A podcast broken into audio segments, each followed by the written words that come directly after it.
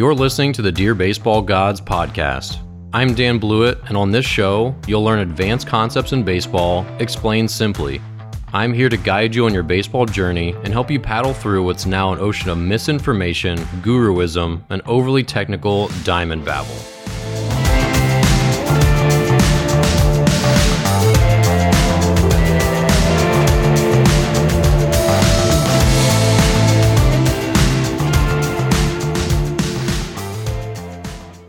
Welcome back to Dear Baseball God. So today's topic is uh, the Olympic lifts.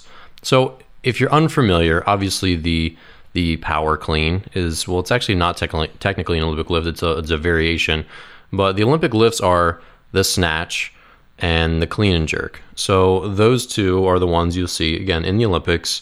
You know, guys trying to throw and gals trying to throw hundreds of kilos over their head, and it's an incredibly impressive, explosive lift uh, it, it's a fascinating thing. I, I love actually watching slow motion um, clean and jerks and snatches um, on on TV. Like the Olympic lifting is it's incredible how fast and strong and explosive these athletes are. But Olympic lifts get thrown into their own separate category. Um, and it's sort of uh, it's sort of a misnomer. So a lot of people think that Olympic lifting is this really important thing, and that plyometrics in general, which Olympic lifts are not plyometrics, but um, these explosive type exercises, and that's I think what people most associate um, power cleans with is being explosive, that they're essential to being a good athlete. And in reality, uh, these exercises are only essential to Olympic lifters. Now, this is what I want to impress upon you today as a, as a parent or an athlete or as a coach all these exercises that you're going to do in the weight room are exactly that. They're exercises. So even though the Olympic lifts seem to have like this separate category where it's, oh, you've got to do the Olympic lifts, you don't have to do the Olympic lifts. And here are a couple of things that me and my former business partner, some of the reasons that we didn't do Olympic lifts um, with our athletes. Number one, if you have a younger population and they're not Olympic lifters, like they're actually not, I mean, how many kids do you have in a school who are actually like competitively doing the Olympic lifts. Very few. So they're very technical lifts on their own. They're hard to do properly. They're easy to do poorly. Anyone can do a crappy uh, power clean. I mean, it's not that difficult, but they're really difficult to do and nuanced to do them extremely well. And the Olympic lifters that you see on TV, you know, every four years on the Olympics, they've been doing this. That's the their sport. That's their sport trying to be as efficient and powerful as possible. And uh, it's it, like I said, it's a really fascinating and, and technical lift. Those who are really good at it um, devote their lives to it essentially. And so it's not this thing that you can just learn in an afternoon. And so in small group settings, it's very difficult to teach it and it's very difficult to keep kids safe, especially younger athletes safe doing it. So this is a really tough teach for one or two instructors in a group of six to 10 or more to to really have it be a safe environment because these lifts you're throwing barbells over your head, um, elbows are getting thrown back. Uh, you know, CrossFit now is um, they're getting more and more UCL tears. I've gotten emails from CrossFitters, and these are real. I've gotten emails from CrossFitters saying, "Hey, I tore my UCL. I got Tommy John surgery." Uh, from lifting, can you help me? Just, you know, give me some advice with the rehab, which is crazy. But there is a, a definite torque and stress that flows through your elbow when you're doing these power cleans. Because if you look at the at the video of it, you have to have a significant amount of elbow um, range of motion and just it goes against it puts you in this valgus position the valgus position is the way your elbow goes backwards so you see that gross position when when pitchers throw that's uh, in the valgus position and you get put in that position when you power clean uh, and when you do a clean and jerk which is the same thing um, so that's a really big concern. Just the technicality and the potential for injury throwing barbells over your head and moving really heavy weights explosively up and down.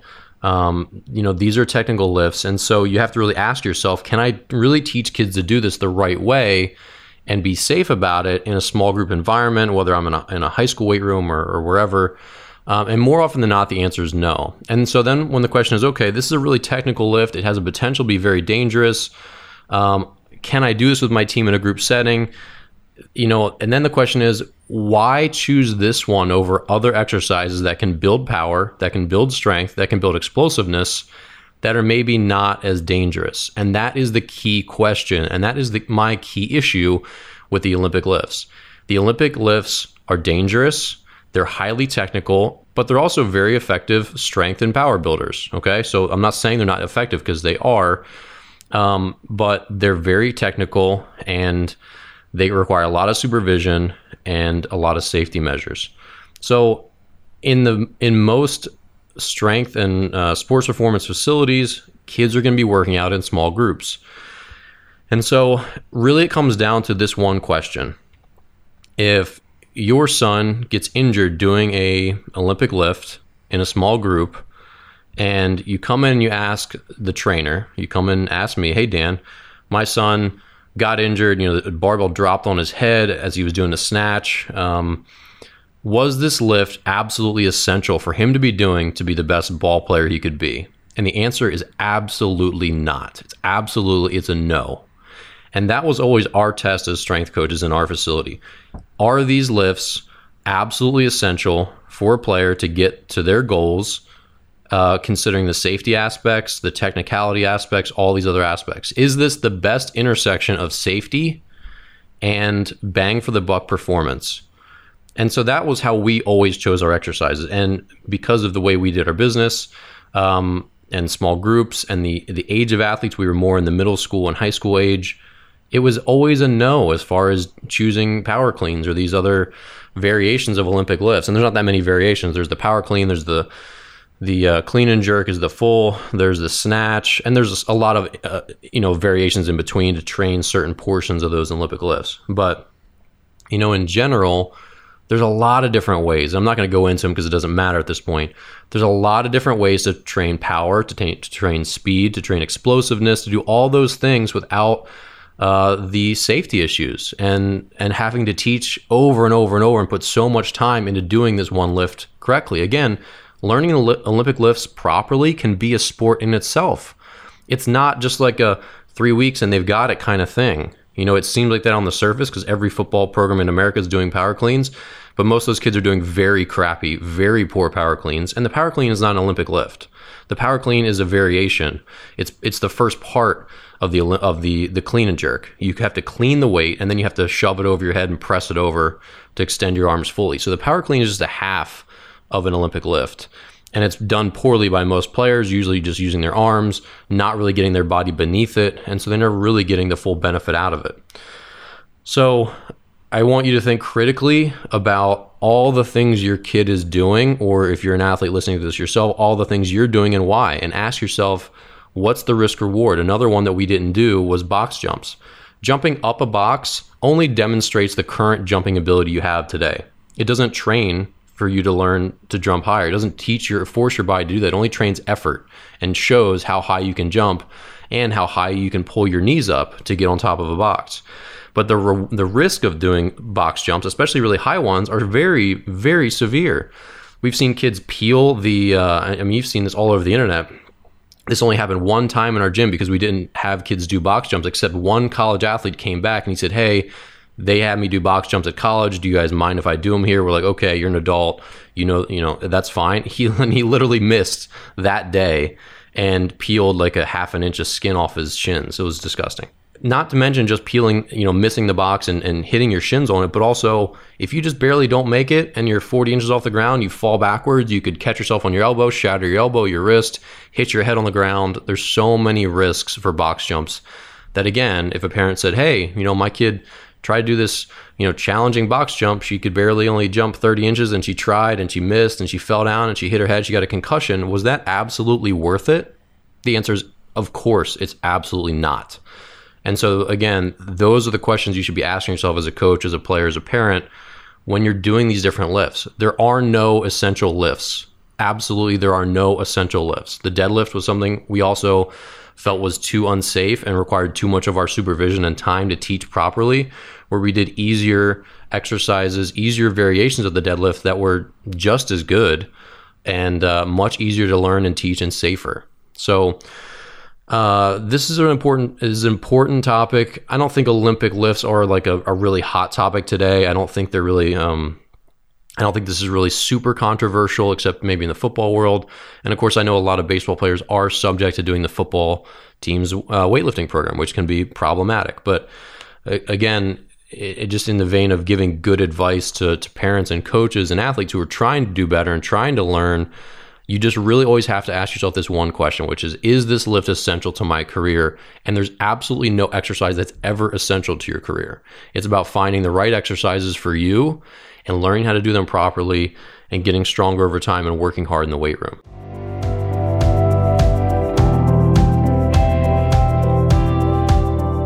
All right, so today's 90 second mindset is for hitters, and it's a question. It's should you swing at the first pitch? This is a thing that it really irked me uh, being a youth baseball coach I'd hear it all the time. I'd hear from my own dugout. Guys get really excited, like, "Hey, we got to start jumping on them. He's throwing a lot of strikes. We're falling behind. We got to jump on them and swing. You know, swing on the first pitch." And I get that. I get that attitude where if you're starting to fall behind the count, you're taking too many pitches. You should be aggressive, sure. But for a professional hitter, someone who really understands his craft and what he's trying to do, he's never considering the count to much extent at all as far as whether he's going to swing or not. All he's going to consider really is can I drive this pitch? Whether it's 0 0 and it's the first pitch, if it's right down the middle and he can drive it, he should swing at it. If it's 3 0, and you know 3 0 is a little bit of a different uh, different count situationally, but if it's 3 and 1 and that pitch is where I can drive it, then I should absolutely swing. If it's 3 and 2 and I can drive it, I should swing. If it's 2 and 0 and I, sh- I can drive it, I should swing. So that should really be the only mindset for any hitter. So now, yeah, if your team is being really tentative and they're nervous, guys throwing really hard and they're just like taking first pitch, taking taking the second second pitch, as a coach urging them to be more aggressive early is certainly good advice. But saying like, "Hey guys, we got to start swinging the bat on that first pitch. He just toss it in there." Just because it's a strike doesn't mean you should swing at it. Just because it's on the outer third of the, of the plate and it's a called strike doesn't mean it's hittable. Doesn't mean you can drive it. So it's never about uh, really the count. It's never about those types of like, hey, we need to be aggressive or less aggressive. It should always be for a, a kid who really wants to be a professional type hitter. Can I drive this pitch? It's yes or it's no. And if it's yes, swing and go get it. If it's no, then you should take it. Even if it's a strike and you can't drive it, take it. Because chances are that pitcher is going to make a, mistake somewhere in that in that at bat and give you a pitch that you can drive. And when you get that pitch, again, whether it's the first pitch or the last pitch or the 17th pitch, you need to drive it. And that's what really good hitters do. You talk to someone about like Mike Trout, he's not discriminating. He's not taking 0 fastballs just because he likes taking 0 fastballs. He's not driving 0 fastballs just because there's nothing inherently better about a, a baseball being thrown towards the plate on every, any given uh, given count. It's always the same pitch being thrown. It's uh, the count is just like this this environmental kind of uh, trait. So really, your mindset should be: Can I drive this pitch? And that is completely separate from the count. You should separate your mind from the count in that regard. That doesn't matter what the count is. If you can drive it, go get it, swing it, smash it. If you can't drive it, take it. It's not your pitch. Wait for the next one. Now, again, if it's 0 2 and you really need a battle and you can't strike out and you can't drive a pitch, then you need to foul it off, right? So obviously there are some caveats to that, but again, this is more of the decision rather than there should never be a policy to swing on a certain count because you don't know what's coming and the pitch that's coming might not be a pitch you can drive. And so you don't want to just say, all right, I'm going to go up there and swing at the first pitch and then that first pitch is on the outer third of the plate, and you grounded the you know you grounded the shortstop because you couldn't drive it. That's not what you want to do. So don't get into this hyper aggressive mode where you're just swinging. Uh, you're going up there assuming you're going to swing because of the count. Make sure you see the pitch, analyze whether it's a ball or strike, and whether it's a pitch you can drive or not. All right, now's time for our listener Q&A portion of the show. Questions from the pious. Pious means to be devoutly faithful, and if you're devout to the game of baseball, then you're exactly the kind of person I want to hear from. If you have a question you'd like answered on the show, please email a voice recording to hello at danblewett.com.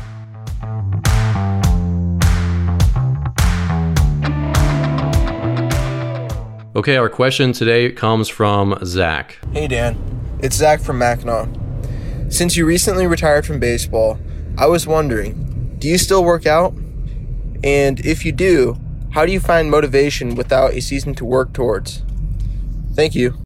All right, so I'll, I'll confess, uh, Zach, Zach and I know each other, uh, and he submitted this question, and I have struggled with fitness after I retired, mostly because I I ran myself into the ground while I was playing, heavily burned myself out, and uh, so it's a good question that number one, I always recommend for parents and athletes that they should be lifting because they want to, and they should be uh, they should start their lifting journey because once you start really doing strength and conditioning, you're not going to stop until you retire. So if you're not ready to start that journey at age 12 or 13, then you shouldn't start yet. You should start when you're really motivated as an athlete because you want to do it and because you realize that it's necessary for you to be your best. Burnout is very real. This whole, you know, there's like a grinded out culture where it's like no days off. And I was a player that took no days off before it was popular, to be honest and um, it eventually did run me into the ground. That happens to everyone where they're just like, get off me, like get off me, weight room, like get off me, barbell. Like I just, I can't, I just, I can't with this anymore. And so that was me when I retired. I made a kind of funny YouTube video about it. Um, but it's, it is a, a genuine question about burnout and how we can avoid this as athletes because there are a lot of bitter pills that we have to swallow, taking care of our arms, our flexibility, doing rehab when we're injured, uh, the strength training, the running. There's a lot of stuff that you have to do that's not super fun, and it's pretty uh, honestly downright tedious. Um, that will again burn you out over time. So, you know, for me today, uh, without speaking in generality, speaking specifically to me, I'm now comfortable again going on runs like three, four days a week. Uh, but I'm still trying to get back into like the weight room and, and care about lifting again because I don't have this prize, which was chasing, you know, my baseball uh, dreams for so long. Like the amount of weight I lift in the weight room doesn't matter. It doesn't matter, and I don't have this uh, insecurity where I have to compare my strength and my muscle size to other men. Like I know what kind of man I am, so I don't have that insecurity to drive me in the weight room either, which I know drives a lot of people. I do want to be healthy. So running uh, makes me feel better, like my lungs, my heart rate, my stroke volume of my heart. Those are all really positive benefits that I get from from running. And I run like 30 minutes, like three or four times a week, sometimes a little more. Uh, I also walk probably mm, 15, 20 miles a week in the city. Um, but as far as like getting back in the weight room and getting a barbell in my hand, it's just it's just something I hate. I absolutely still hate it, and I'm trying not hate it, uh, but it's hard and I'm also trying to fit it in to my schedule better because I I don't want to fit in because I hate it. So there's not a, a concrete answer uh, that is uh, overall my answer, but it's it's a tough thing for a lot of athletes that uh, retire. Their relationship with with strength and conditioning changes. It changes forever, and they have to find a way to to do fitness for fitness's sake, not because they want to hit a ball harder and, and be great, but because they just need to be healthy and, and look the way they want to look. One of my uh, childhood idols, Ken Griffey Jr., I saw him for the first time a couple months ago. He did an interview and he's very overweight. And I just was shocked. And I'm not shocked because a lot that happens to a lot of athletes because, but I mean, he was just like the specimen. I mean, such a, an amazing athlete. And when I think of Ken Griffey Jr., I think of him in his prime. And then to see him like that, it's like, wow, like that's not, I don't know that person. And so uh, that's just a topic for another day. But it's a very real thing that athletes get burned out, and it's a very real thing when athletes retire that their their relationship with fitness changes forever, and it can be really tough to sort that out, both from a physical and psychological standpoint. So, good question, Zach, um, and probably a bigger topic for another day. Well, that's it for today's episode of Dear Baseball Gods. If you enjoy the show and would like to support me while improving your baseball IQ, buy one of my books or enroll today in an online pitching course. Sign up for any of my courses through the links in the show notes and save 20% with code BASEBALLGODS just for being a listener. My online courses walk you through pitching mechanics, strategy, learning new pitches, and mental skills training. They're start to finish an amazing solution for pitchers, parents, and coaches who want step by step instruction. Pitching Isn't Complicated, my first book, is a thorough pitching manual with strategy, pitch script, mechanics, mindset, routines, and other high level pitching concepts. Not sure what your son is in for if he falls in love with the game? Dear Baseball Gods, the book, is my memoir, a story of growing up in the game, persevering through injuries and setbacks, and struggling with identity when I finally had to clean out my locker. Buy a copy today via the links in the show notes, available in paperback, Kindle, and audiobook if you just can't get enough of my voice. Be sure to subscribe to my weekly email list where you'll get updates on all my new videos and episodes. Nearly 4,000 people get my emails, and you should too. Sign up through the link in the show notes. Lastly, who do you know who can use some good advice? Please share this podcast with a friend, subscribe on iTunes, Spotify, or wherever you listen to podcasts, and subscribe to my YouTube channel where you'll find this podcast and hundreds of baseball instructional videos. As always, hustle and stay pious. I'm Dan Blewett, and I'll see you next time.